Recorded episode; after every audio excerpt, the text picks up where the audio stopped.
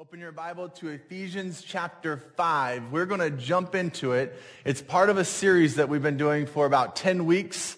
It's a 13 week series of these words. And today we're at Pure, which is Ephesians chapter 5.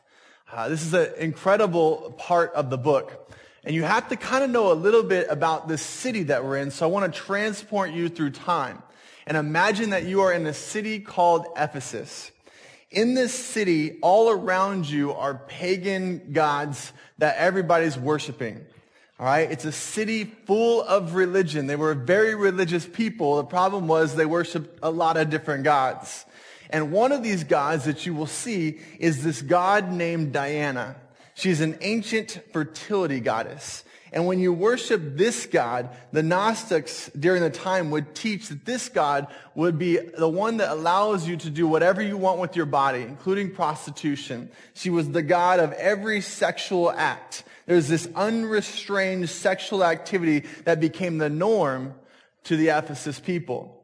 And so the Gnostics would begin to teach through this God that your mind, your soul is different from your body. Those are two separate things. And if you can keep your, your purity with your soul, meaning you know who God is within you, then you can do whatever you want with your body. Sounds kind of nice when you're tempted every day. And so you're dealing with these temptations and you're realizing, oh, my body and soul, those are two separate things.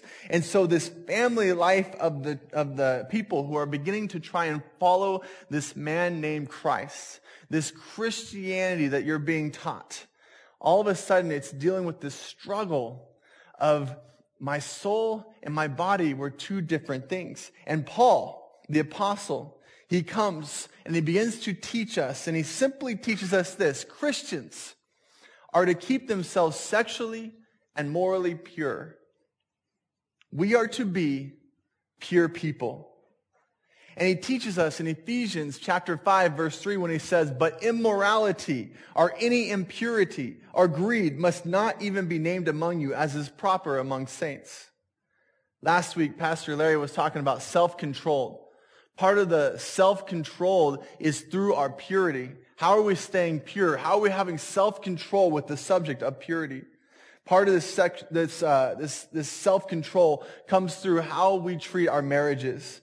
The sex outside of marriage, pornography, immoral acts, books, pictures, suggestive material. It's all having a self-control against that greed that insatiable greed that wants to do things beyond the bounds of marriage, that pulls you away from what purity is.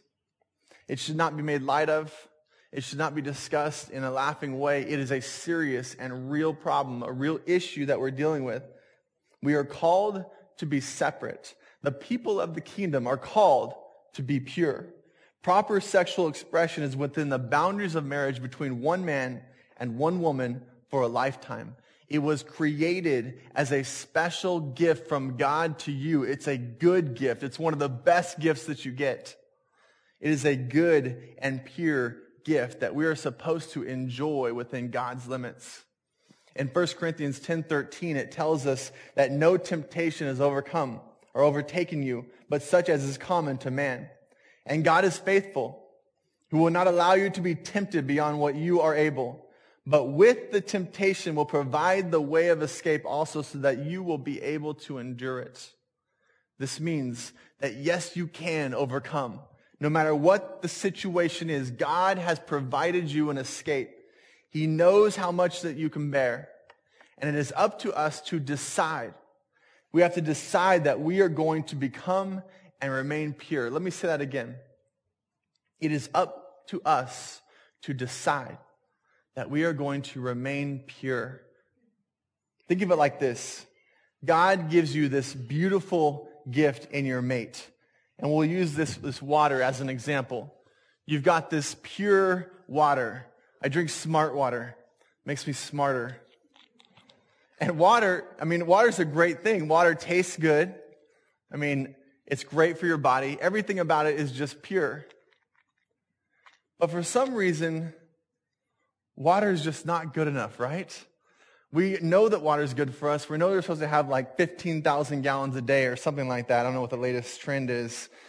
We know that we're supposed to have this water and keep it pure, but we want to add something to that water. We want to add a little sugar. So we go out and we get a Sprite. Hey, it's still clear, right? So we have the gateway drug, which is Sprite.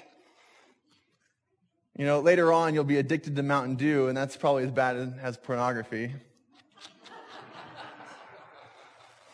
I'm a recovering Mountain Dew addict myself. But see, the water is still pure. I mean, it looks pure anyway because of the Sprite's the same color, but we know that doesn't taste the same as the pure water that we started with. But we don't stop there. We add a little orange crush or Fanta, and all of a sudden the water is going to change colors.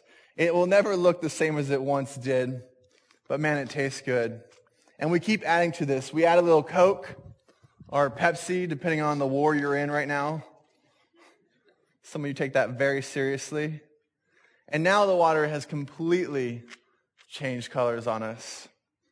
And we have a name for this drink, right? What's the name of this?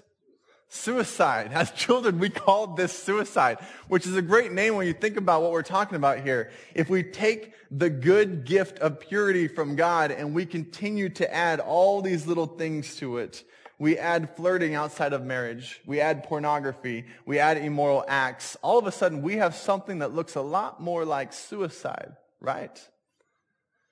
Something that's gone far away from that good gift that God gave us. And God takes it a step further in verse 4 when he says, And there must be no filthiness and silly talk or coarse jesting, which are not fitting, but rather giving of thanks. For this you know with certainty, that no immoral or impure person or covetous man who is an idolater has an inheritance in the kingdom of Christ and God. You see, people of the kingdom are people who build each other up. Our words matter to each other. We speak in a way that is kind and holy to each other. People of the kingdom let words of thanksgiving come from their mouth. Their mouths speak of God in beautiful and pure ways. This verse really leaves no doubt of what our God thinks when we take purity out of its context. He says there is no inheritance in the kingdom of Christ and God. Men call immorality a sickness. God calls it sin. Men condone it when God condemns it. Man's answer is psychoanalysis. God's answer is regeneration. The human heart is incurable. It must be replaced. We're always talking about fixing something when God says, no, it's, it's broken. You have to replace it with me. You have to absolutely replace that heart. We need a heart transplant. Where are you today? Men and women have this nasty habit of, of worshiping the creation rather than the creator. Where are you today? Do you need a heart transplant? Because Paul is making it clear. People who deliberately and persistently live in sin will not share in God's kingdom. And he calls us to remember in verse 6 let no one deceive you. Let no one deceive you with empty words, for because of these things the wrath of God comes upon the sons of disobedience. Therefore, do not be partakers with them. For you were formerly darkness, but now you are light in the Lord. Walk as children of light, for the fruit of the light consists in all goodness and righteousness and truth, trying to learn what is pleasing to the Lord. Having goodness. This word goodness, it's an inclusive term for all moral excellence. Do you live a life of goodness? Righteousness is integrity in the dealings with God and men. You have integrity when you're talking about God or you're dealing with man. You have integrity and truth. Truth is honesty, equity, and reality. This is when your words and your deeds match. We come to church a lot.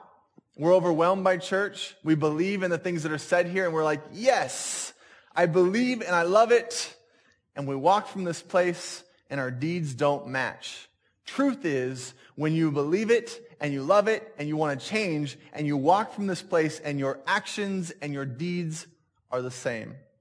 When they match the truth, they match what you're saying.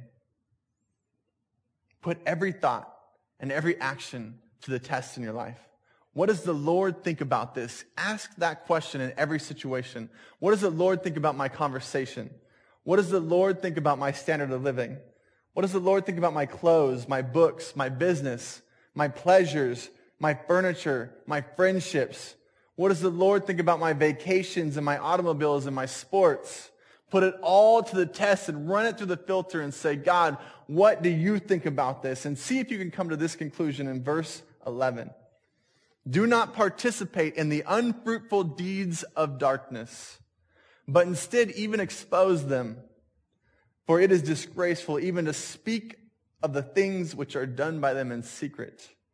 But all things become visible when they are exposed by the light. For everything that becomes visible is light. For this reason it says, awake sleeper. As we sang earlier, awake sleeper. That wasn't literally to awaken the church. It was this verse here, awake sleeper and arise from the dead and Christ will shine on you. Therefore, be careful how you walk, not as unwise men, but as wise, making the most of your time because the days are evil. Are you careful in your walk? He uses this word walk seven times. It comes up often. It comes from two Latin words that means looking around. The Greek word carries the idea of precision and accuracy. The meaning is see that you walk carefully and with exactness. The opposite would be walking carelessly with no forethought to anything that you're doing, which a lot of people do. I think of it sometimes as walking on a rocky beach and when you have no shoes on, you're kind of carefully walking along so you don't hurt yourself. It would be so foolish to be like a rocky beach, no shoes on, all right, and just start walking on it. That's going to be a painful walk. And what God is calling us to do is have forethought and guidance. Think about what you're doing. We should not leave our Christian walk to chance. We have to make clear and wise decisions and put everything to the test. And if we do this, God will bring incredible opportunities. This word opportunity, again, we look at this word from a Latin word. It means toward the port, which I found so interesting. Toward the port is where it comes from. It suggests a ship taking advantage of the wind and tide to arrive safely in the harbor. There's this famous mariner's proverb that says, to him who has no course plotted, no wind is favorable. If you don't know where you're going, and you catch a good wind, fantastic. Doesn't really matter because you don't know where you're actually going. You have no forethought. You haven't thought it through of what God's doing in your life. Peter Drucker is like this guru on everything leadership, and he says, planning involves the futurity of today's decisions. So when we say, I want to be pure, and we put no forethought to it, we don't walk in a way that says, that is what I'm going to be doing. I'm going to be following God every day. We need to begin to plan and test your life in a way that brings glory to God. You wake up and you seize the day. You say, today I'm going to live a life that follows my God and his plan for me. And part of that plan is going to be pure. My walk is going to be pure. When you start to plan in a way that says this, this habit will form in you and this person of the kingdom will take over. How are you taking complete control over your mind, body, and soul every day to be the best that God has made you to be? Are you continuing to drink whatever's put in front of you? Continuing to walk that has no forethought instead of grabbing a hold of that pure gift that God has given you? We are called to be pure people. We have to take steps forward to be pure people. Step one, is walk in love. Just as Christ also loved you and gave himself up for us, an offering and a sacrifice to God as a fragrant aroma. We live in a very fallen world. We need to walk in love. Every day you have a choice. You have a choice to walk in love. It's very natural to walk in the flesh. Most people do. Most people have just a sort of a me thought process and that's how they walk. You have to choose to walk in love and God wants you to, but he won't force you to walk this way. He says, I want you to walk in love and choose love in every situation. And as you do that, it will become a habit in your life. And then he sends an example. He says, Here is my example. It is me in man form. He sends Christ and says, Here is my son. And he is God. He can choose the me way. He can do whatever he wants. But what does he choose instead? He chooses the love option and he walks to the cross and says, I choose love. And he dies on the cross for us. That is choosing the love option over the me option. Do we really need another example? He gave us the ultimate example and says, walk in love. I need to love my marriage the way God would love my marriage. I need to love my kids the way God loves my kids. I need to love those around me as if God created those people that are around me because he did. How would God love his creation of the world? Would he worship his creation or worship the creator? How would God love those that are hurting? How would God love those in need? We have a choice and we have to choose to walk in love. Step two, immorality or any impurity or greed must not even be named among you. We have to battle the selfishness of a me thought process. Me before you. Me once, so me gets. I think of the, the Nemo ride with those seagulls that say mine, mine, mine, mine, mine. That is a great example of what most of the world is like, right? That's, that's what we do. It's mine, mine, mine. We have to fight that. There was this church in Washington that really crystallized this thought process.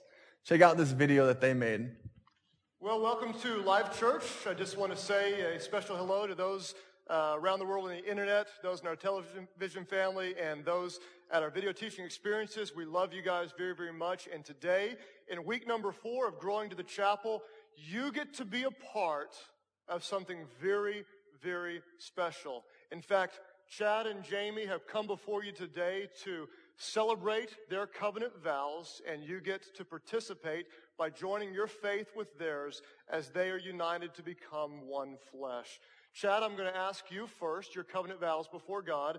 If you would respond to me, Chad, do you take Jamie to be your wife, to have and to hold from this day forward, for better or for worse, for richer or for poorer, in sickness and in health, you promise to be faithful to this woman as long as you both shall live? I don't know, maybe.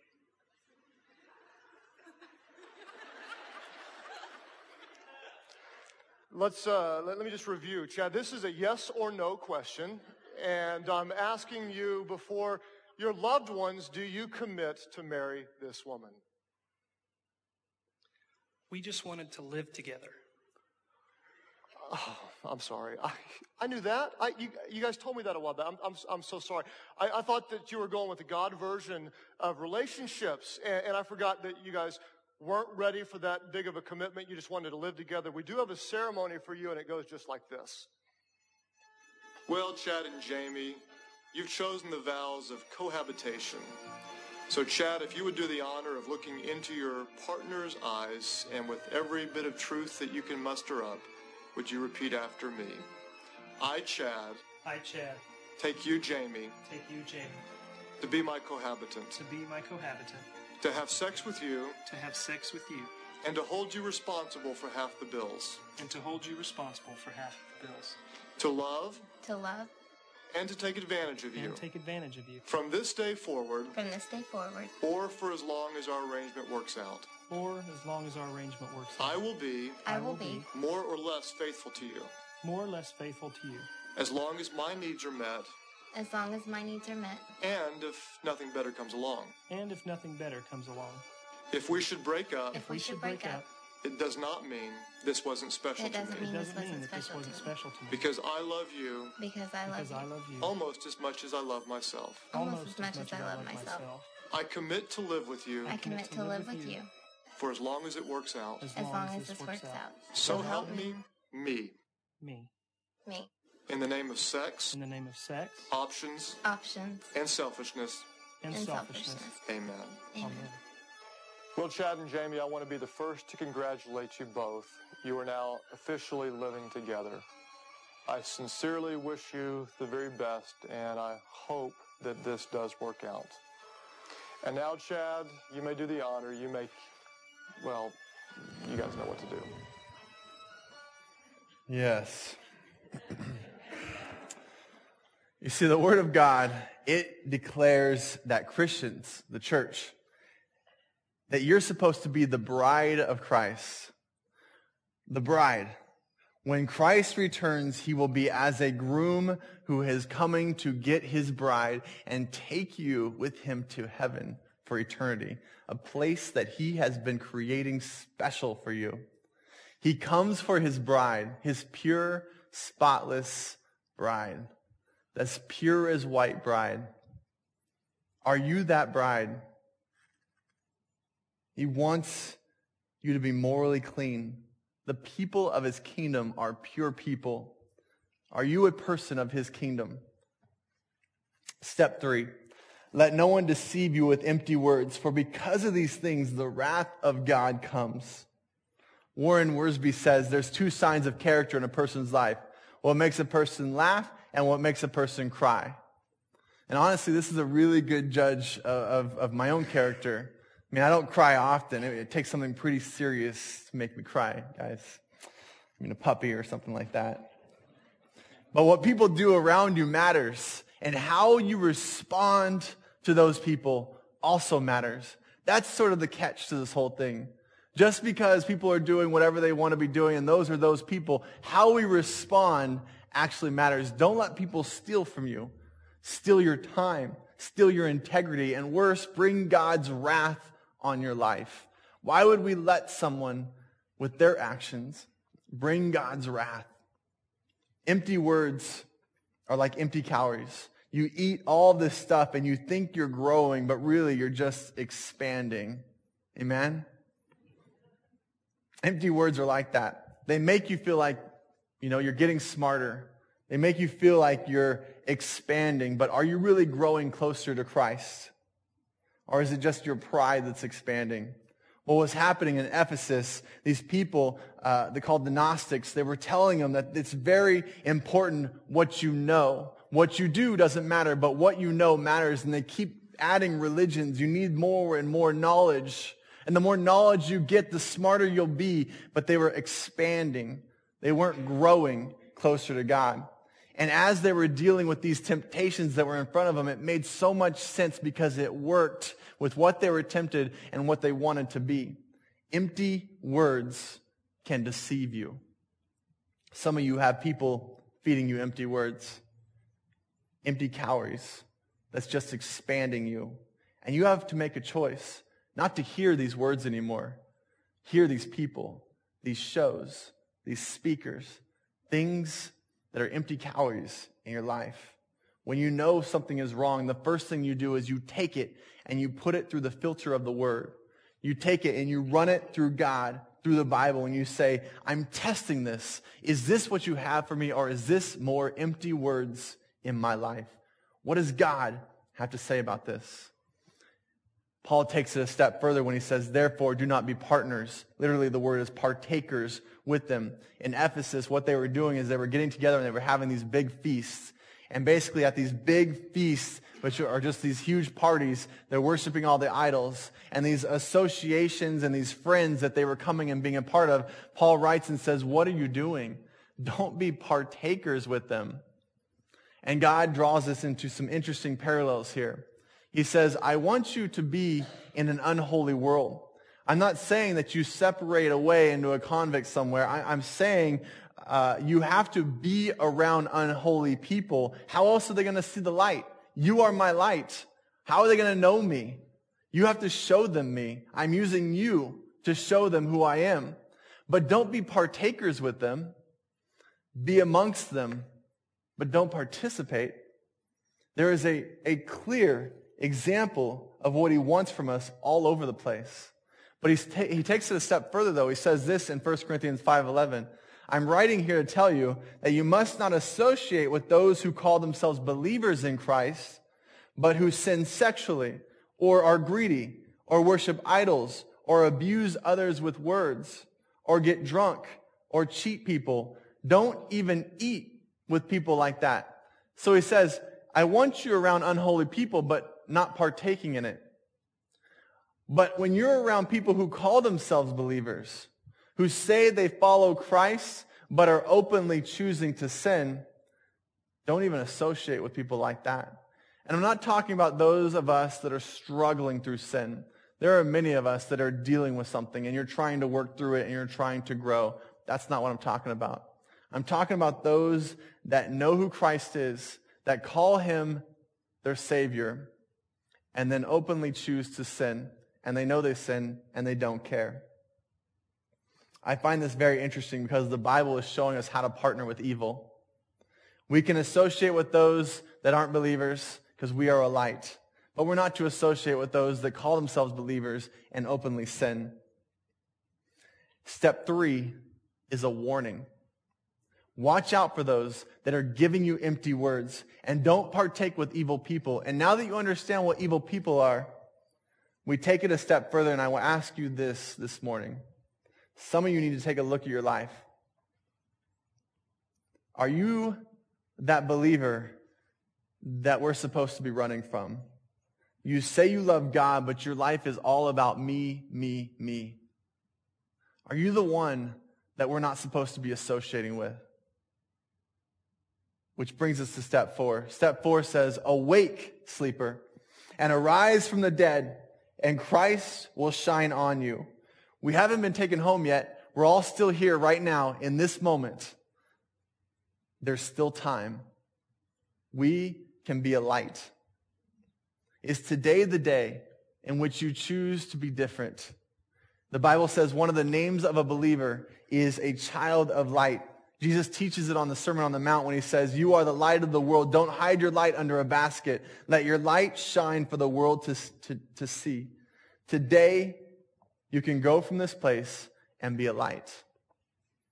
Someone who is a light is someone who bears fruit. Your life does something. It helps other people. Someone who is a light is someone of character that walks in love and chooses right over wrong every time. Someone of light tells the truth, loves his or her mate, loves their family, and leads it with integrity and honor. Someone of light has passion for God. They seek God. They want to grow closer to him, and they know that he has a plan for their life, so they seek it. Someone of light doesn't hide the light when they just want to get away and live for themselves for a few minutes, when they just want to not choose right all the time, when they want to take a break from being good. Someone of the light doesn't hide their light in such a way. Their light shines everywhere they go. Are you a child of light? The people of the kingdom, they are pure people. Do you want to be a child of light? Make today a new day and don't ever hide the light that he has put inside of you. If you are here today and you're saying, I want to be a child of light. I am a person of the kingdom. I want to be a pure person. Today is a new day and my words and my actions and my deeds are going to match. I want to pray with you. I want to encourage you because if you're still here, you can make that change today. Let's pray. With every head bowed, every eye closed, I'm not going to pull you up front. I'm not going to do anything weird. But if you're in this room and you're saying, that is me, I want to be a child of light. I need today to be a new day. I want to pray for you. Will you just lift your hand up and say, that's me. Pray for me. I need today to be a new day. Lift it up. Amen. Anyone else? Just lift it up. God, I pray for those that have lifted their hands today. God, let us be bold. Let today be a day in which we go from this place and we are different. We are a light and we never hide it. We live in a world that isn't that far different from who Paul was with. And we need to shine for you. Help us to stay pure. Help us to seek after you and study the word with such passion and desire, knowing that you're coming back for your bride. Help us, Lord, to be a beautiful and pure bride for you. In Jesus' name, amen.